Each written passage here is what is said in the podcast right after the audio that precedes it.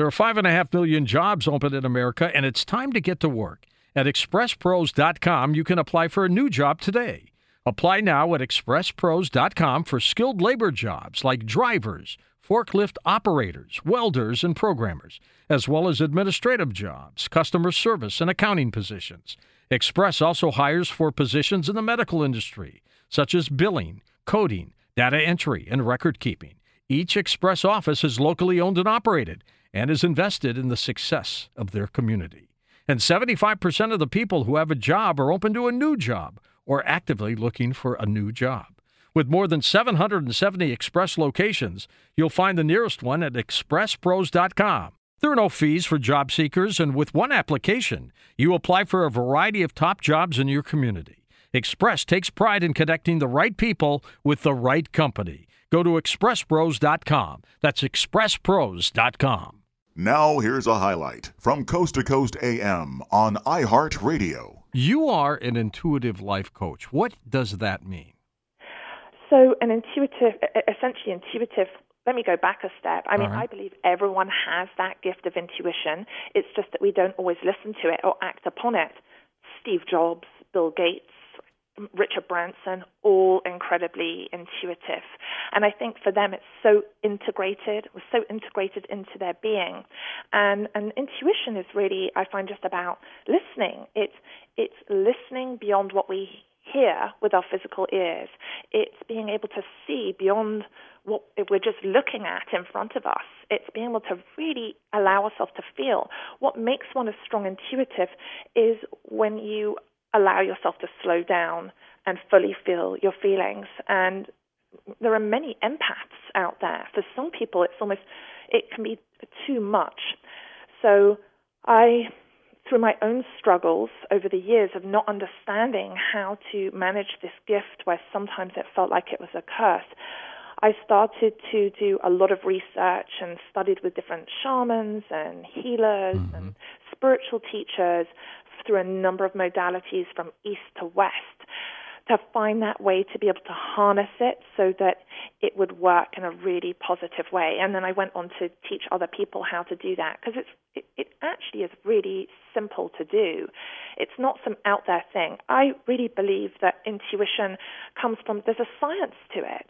And if we look carefully enough, that, that science, that there is literally a formula as to how one can use that intuitive ability. So that's why I've ended up working and guiding people within the tech space and within Hollywood, and then people from all walks of life, from all over the world, who who aren't necessarily in big companies, but they they want to make a difference in their community or in their schools with with their loved ones. And, and Joanna, I have found that people who need to be intuitive, uh, the mistakes some of them make, they don't recognize the fact that these things are happening to them. And so, this intuitive feeling that comes their way, rather than act on it, they just let it go. And then they say, Oh my gosh, I knew this was going to happen. And they miss it. How come? Oh, I mean, I've I've done that in the past a million times myself, where our intuition is always right. It's a fear of making a wrong choice. It's also that we've been so conditioned by, I believe, from our schools, from our parents, not because they've wanted to hold us back, but we're told that we don't have this ability to make a decision for ourselves, to be able to be in tune and flow, right? Intuition is a connection to your inner guidance. And so, really, it starts with having a belief.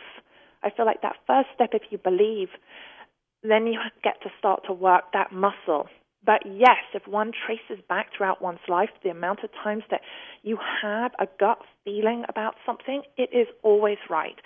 When it isn't right is that if your emotions are out of balance, if you're feeling really angry or in high anxiety, but if you feel calm enough, if you feel centered and grounded and connected enough within yourself, which is a three step meditation that I take people through, then you're going to know, you, you're just going to know. That knowing I refer to as mm-hmm. cognizance. That's right. It's I don't know how I know, I just know. And, and know. the better ones or the more intuitive ones know a little better than the other people. Yes. so it just, I find like the more one puts it into practice, the more one can trust it. But people get scared. And I, because I think, I mean, if we go back through at a cellular level through our ancestors, from where I came from, people were burned at the stake. I, I, oh, I've yeah. had past lives sure. being burned at the stake.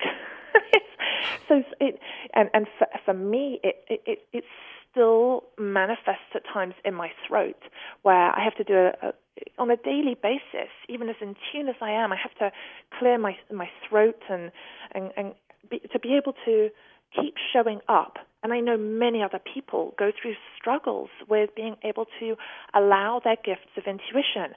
The other thing that is happening that a number of years back, gosh, over 20 years ago, I went to Egypt. I was in Egypt after I don't know if you remember this when there was the shooting in the Valley of the uh, Valley of the the Kings. It was it was terrible. A number Um, of number of people got killed. yeah, yeah, I remember. around that. 60 people were killed. Yeah.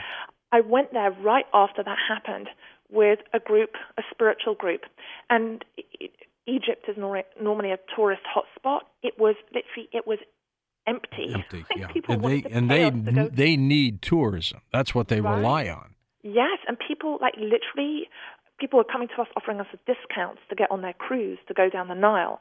Anyway, we had special access to the at that point the the Queen's chamber had been shut off to the public, but we had access through one of my spiritual mentors.